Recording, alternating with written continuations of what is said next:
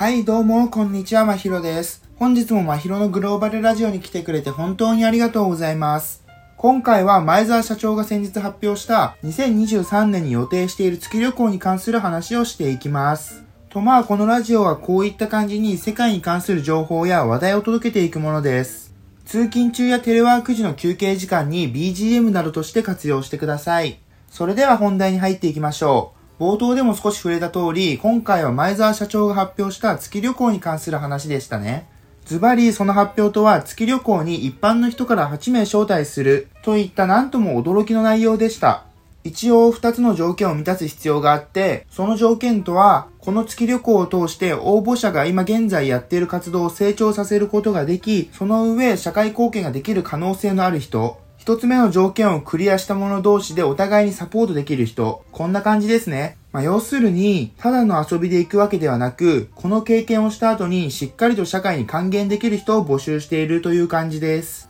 まあそりゃそうですよね。今現在は月旅行に行ける人なんて限られているのだから、しっかりと社会に還元できない人が行っても、正直枠がもったいないですからね。また、テスラの放送でも紹介したイーロン・マスク氏が社長をしているスペース X を利用して行うミッションなので、世界中からも注目されています。とはいえ、宇宙に行くなんて少し怖いですよね。仮に皆さんが応募条件を満たしていたら応募しますか？良ければコメント欄で教えてください。まあ、この質問に深い意味はなくて、ただ単に皆さんはどうなのかなって思っただけなので、ぜひ気軽に答えてみてください。で、僕の場合なんですけど、宇宙に行くのはまだ怖いなというのが本音です。ただ、興味ないと言われたら興味はあります。でも、怖さの方が少し上なんですよね。その点、前澤社長は、恐怖もあるけど、それ以上に好奇心の方が強いと言っていたので、シンプルにすごいなと思いました。とまあ今回はいつもより短めですが面白いなと思った時事ネタを話してみました。